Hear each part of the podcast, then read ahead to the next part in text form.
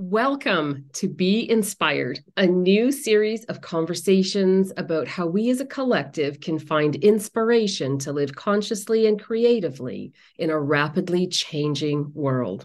Why?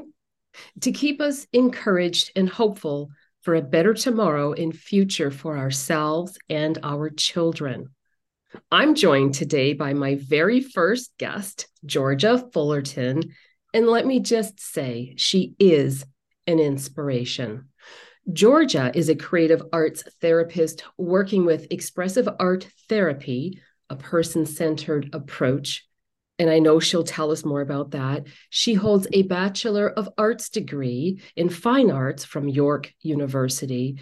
And she's been working with people experiencing various levels of distress since about 2017. She's currently working out of the Insight Clinic in downtown Whitby as well as managing various other projects that I know she'll tell us more about. Georgia's had much success in supporting her clients to work through their challenges, to build personal strength, and achieve balance and wholeness within their lives. So, Georgia is out in the community making a difference. Welcome to the podcast, Georgia. Thank you. Thank you for having me. Thank you, I'm Francesca. So, happy to be I'm, here.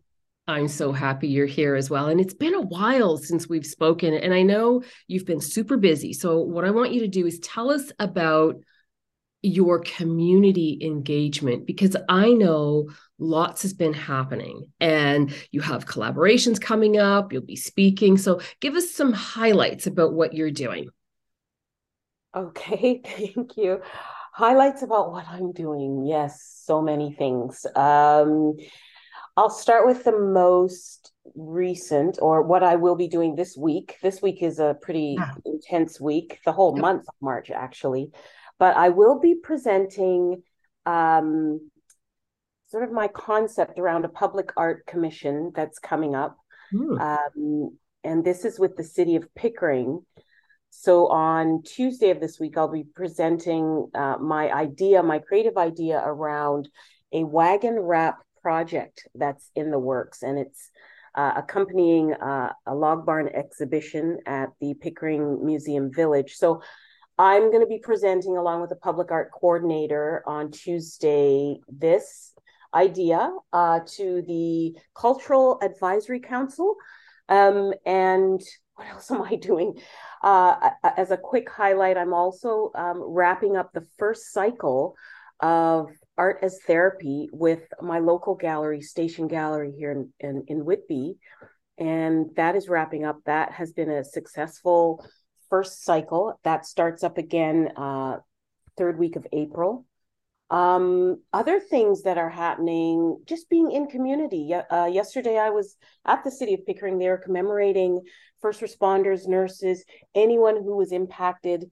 Uh, well, we were all impacted by COVID, but those who were on the front lines.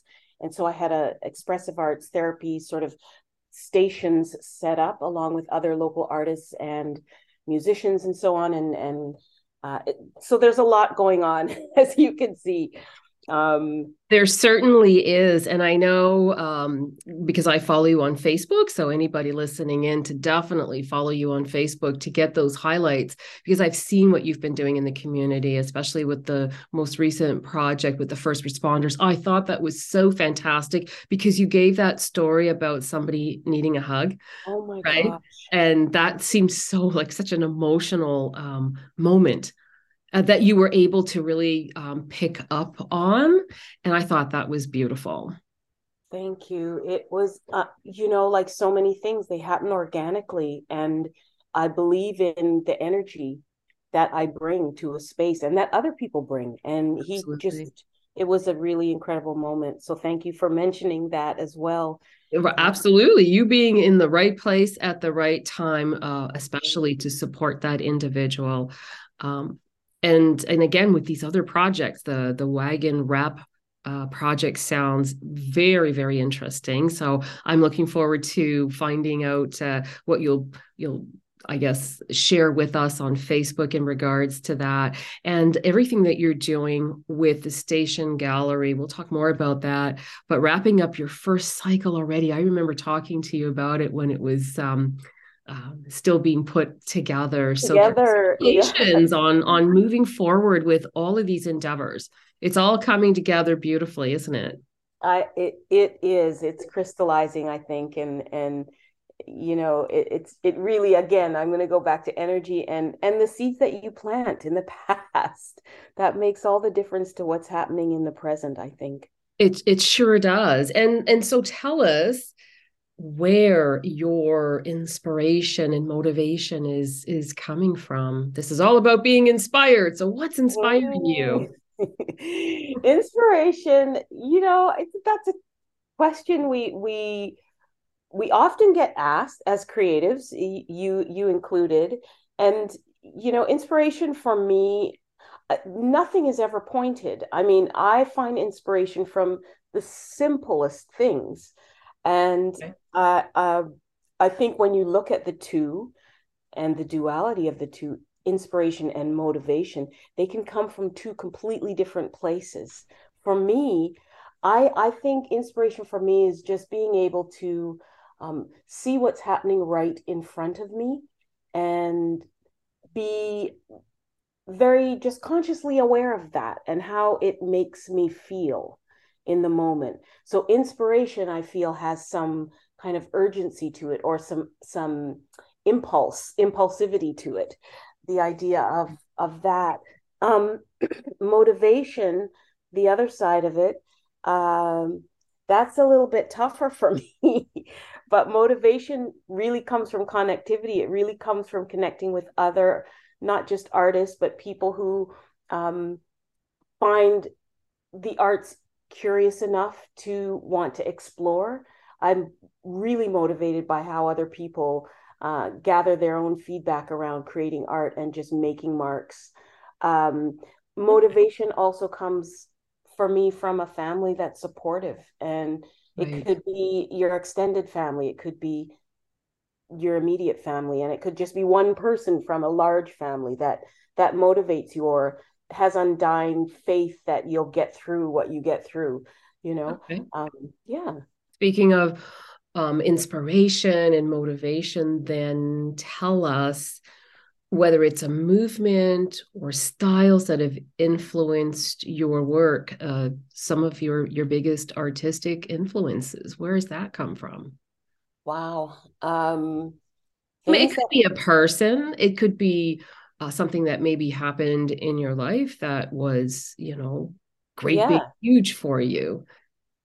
Yeah it's uh, again it's a it's a wonderful question because um the person being asked the question can open that up as far and wide as they want to. And i have that tendency to you know go down this hole and go take that pathway. But it's it's a great question to ask because of the fact that um, those styles and those experiences that have influenced me have been multiple and diverse okay. and so i think it's a wonderful question to to ask and I did not expect myself to be that artist that used my own mm-hmm. intuition mm-hmm. to mm-hmm. to create. Um, and it's what has been driving me over the last, I would say, at least 10 years, seven to 10 years. And that came, I'll say it was sparked initially by an artist. Uh, at that point, he was in Philadelphia, and I met you spoke about Facebook. I met him on Facebook, Al Johnson. He's an abstract expressionist artist. And I saw my work, my future work in his work as I viewed it. Um, and so movements, things it. that inspire me. Yeah, it's it's kind of wild. Things that inspire me now are very much intuitively approaching art making and abstraction. Right. Yeah. Right. Well, that actually just goes right back to what you were talking about in terms of what has inspired you and your motivation coming from what you see in front of you, which you would have been on Facebook at the time and came across Al Johnson, and then this connectivity that you spoke about. So it's um, a perfect answer to the question. And I'm going to turn it around and go back to inspiration mm-hmm. and thinking of you as a that teacher and that therapist if somebody says to you georgia in a class yeah. outside of the class listen i have no inspiration. I don't even know what you're talking about. I don't know where that comes from. How how do you take that in being an art therapist and a teacher? And there's so many things that come to my mind. You know where do you go with this? Do you go with a cause for concern? Do you go with a okay let's give them some direction and a pathway or what do you do? Great question again. And the best way for me to answer this and the right way for me to answer this based on my experiences mm-hmm. i go i help these people who come to me in this way. You have to approach people and bloom help them bloom where they're planted like meet them exactly where they're at mm. and again it it speaks again to being in the present moment mm-hmm. and mm-hmm. inspiration you know i might ask that person who comes to me and says i have no inspiration i don't know what that means it's it's zero on the scale of zero to ten um i got i got nothing I, I would go i would go right there and may, perhaps ask them how did you get here today you just came out of this session or this class or this place how did you get love here it. How did you get here today? Right? Yeah. you know it's it's it is about bringing things right to and you know i know that you are very much about the presence of things and the consciousness of things. And mm-hmm. so bringing the person right to their bringing their awareness to a place where they can actually see it as the two of you speak on whatever problems there are that's the first step. As an educator um you know i start as a therapist i think because i'm person centered i will i will um, seek to f- follow that client or that expert let's call it because in expressive arts therapy we do refer to the client as an expert. And i follow them and then guide to find that place where we can meet and actually sort of unearth in different ways step by step let's let's retrack how you even got here to this place of no inspiration um, right and then right. that's a great answer that's that's a, a great way to open up dialogue and we need so much more of this dialogue happening so mm-hmm. let's let's talk about your your art therapy sessions because that's what really gets me excited because you're you're just out there doing so much right now and it's fantastic I want to touch on emotional wellness and factor in specific groups like Caucasians and BIPOC individuals trying to get their needs met instead of ignored. I want to know if you find that you're able to come and are you able to come and like participate or are they able to come and participate in therapeutic art sessions as a healing tool that that benefit them and and how and this is all coming from um the need to have like that wellness team like those community leaders that mm-hmm. have the diverse let's say perspective so those at the um, um, station gallery inviting you in to to do what you're doing with them today creating this diverse space and this rep- representation that lets you tailor your unique programming for a more inclusive audience how are you getting your message out so i want to talk about the emotional wellness factor and then how you're getting your message out to bringing in that greater larger more uh, diverse part of our community make mm-hmm. sense Mm-hmm, mm-hmm. Yes. And, and again, well crafted sort of inquiry as a question. um, you know, like because the, a lot of those things are true and they're letting you tailor. You have to, like, I'm very much a words play person too. And this mm-hmm. is why expressive arts is wonderful because it it culminates all of the arts, which every one of us is using some, if not all of them, all the time. And this question about emotional wellness i'll start there because yes um eh, usually that's the huge draw for people who are are looking for ways to feel better um, mm-hmm. um, their emotions are from one extreme to another or they're sitting in a place of huge suffering and discomfort and so you know i think in the groups that you mentioned, you know, BIPOC groups, uh, outsider uh, demographics of people, um, probably have the hugest need for mm-hmm.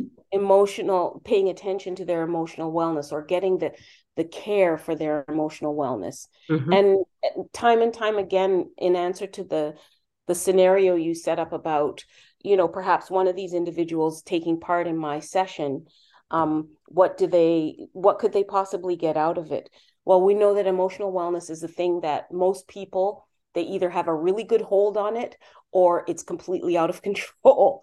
But the fact is that we have to live with our emotions, regardless of what they are. In BIPOC communities specifically, I think this is a place where we can get a lot of understanding about who we are and and what things have either tainted our present or have affected our our current situation based on the past. And in my classes because I view myself as a universal person and there's many reasons for that um, that is how i'm able to start weaving this web of individuals whether from bipoc asian whatever whatever the other demographic is or the ethnicity is i find that the expressive arts and how i present it mm-hmm. uh, in in conjunction with great community partners like Station Gallery, uh, Ontario Shores. Like there's so many that are coming in. It acts like a web. You know, right. One organization believes in you, wants to support what you're doing, and sees the need, and therein seeks maybe funding from another organization or right. you know, and it and it goes that way. So I I suppose I'm answering this question in a in a multiple way. It's okay. Um, it's a great answer. I, I, love where you're leading the conversation. And hey, it all ebbs and flows and connects yeah. and interconnects. So, I mean, it's all coming together beautifully in how you're sharing your story of what you're doing with the opportunities that um, are coming in from community and that you're giving back out uh, to the people that you're serving in the community. Yes you're you're so right and the message getting out is really about how you impact people while like how you mm-hmm. really receive them those who do come into the session mm-hmm. and many have come and said oh i'm coming next week and i've started to create this closed group at station mm-hmm. gallery right now but yes in asking if it's helpful i just had a black woman in one of the sessions her first time coming she had physical immobility issues had to have a device to help walk extremely enthusiastic and mm-hmm. that person was told about me through some of the work I do with the Robert McLaughlin Gallery, as you know, and and so the word gets out this way. This woman had served her country uh, in, in a military way, came out of it injured uh, for life, and had a lot to say. And when you speak on Black people specifically mm-hmm. coming into a space like this she did take up a lot of space on purpose and with my good support um, mm-hmm. holding her and so yes in answer to your question around how does it serve those who are really also in need who are usually looked at as outsiders it serves us well because i choose to give them the space the mm-hmm. floor to use their voice and we all create together so it's a beautiful thing it really is Thank you for sharing that story. What a wonderful story. Um, especially for the individual that was able to be a part of, mm-hmm. of what mm-hmm. you're doing. Thank you so yeah. much for sharing that story. Um, Georgia, how, or maybe I should say, where would you point somebody in the direction of finding inspiration, especially if they're struggling? I know you had mentioned, you know, just just look at what's right in front of you. But when they come into an, a create my art story, uh, for example, and they're struggling and they're just sitting there, um, where how do you get them going? Uh, again, that's that's another really good question because uh, I'll speak to my experience and, sure. and my training um, because we do um, we do have a process that that we refer to as expressive arts therapists that is low skill high sensitivity okay so right there you know that with high sensitivity uh, and I'm just going to give you another story. A 15 year old okay. came into one of the sessions. She came in with her mother, and her mother was quite talkative. And yes, she wants to come in. And the 15 year old was very like not saying anything, trying to scope the whole situation, realizing it's all adults here. Mm-hmm. But she came in and I felt her sensitivity immediately. And so I said, Take a seat beside me. So she sat beside me. And by the end of the session, she was not sharing a hundred percent like everyone else, but sharing nonetheless. It's a gradual holding that takes place. It is something where I I'm aware that there are things going on internally with that person, um, and for mm-hmm. them to be inspired and motivated. I would give them the recommendation that let's just begin with what you can do now. So whatever she made is is the most valuable thing um, in that space uh, to her.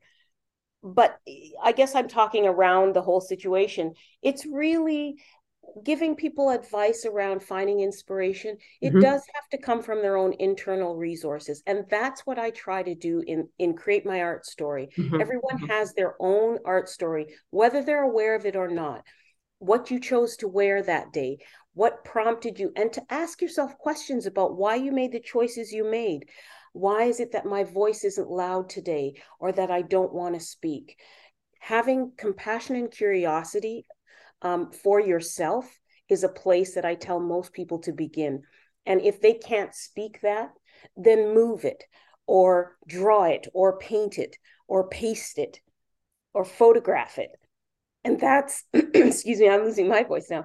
And and that's how i try to bring forward what it means to create your art story. It is a process.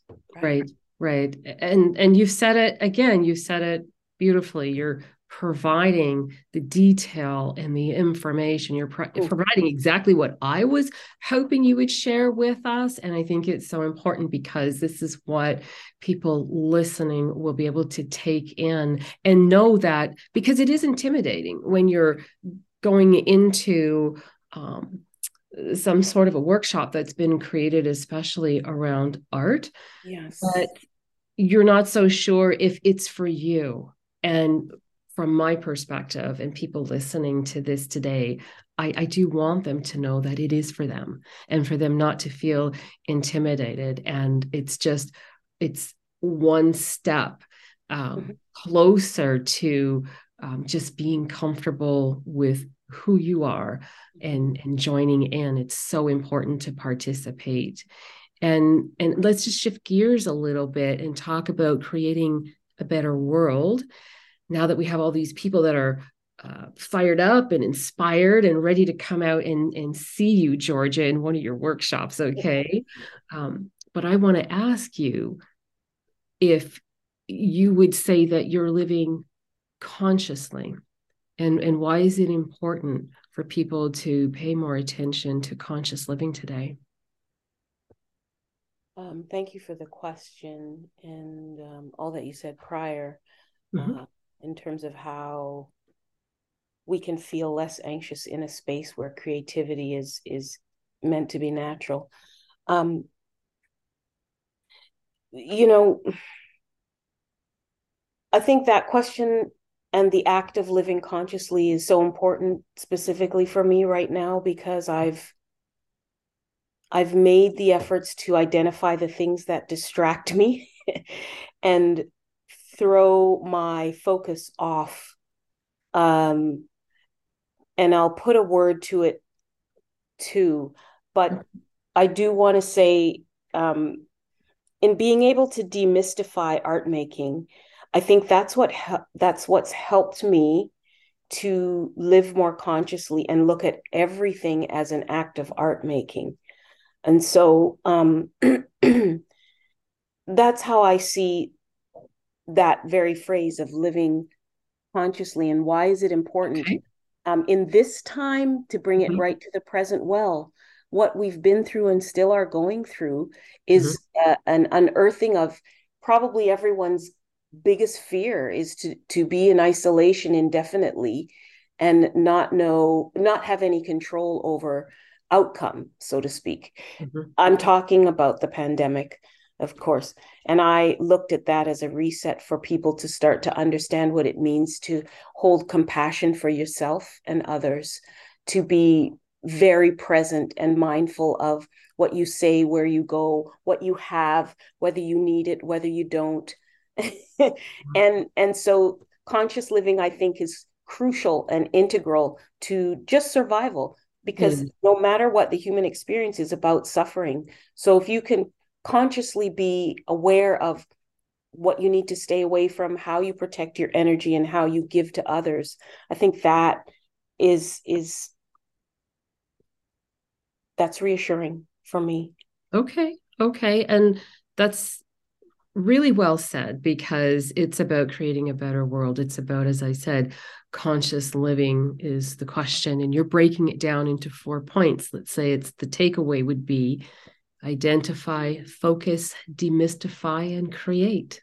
What? Listen to you. Wow. right?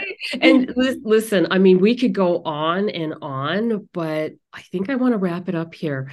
Yeah. I do want to keep this um, sort of on point and within 30 minutes. Love to invite people to come back and listen to us again. So, would you like to do this again? What do you think? You know the answer. Uh, yes, I would. Thank you Perfect. so much. Perfect. Listen, everybody, remember that hope is for the future. Finding inspiration, well, that possibility is in the now. Living consciously is what we want to start doing today. Thank you again, Georgia. You truly are an inspiration, and I look forward to doing this again really soon. Thank you for joining me today. Until next time, be inspired. Many thanks.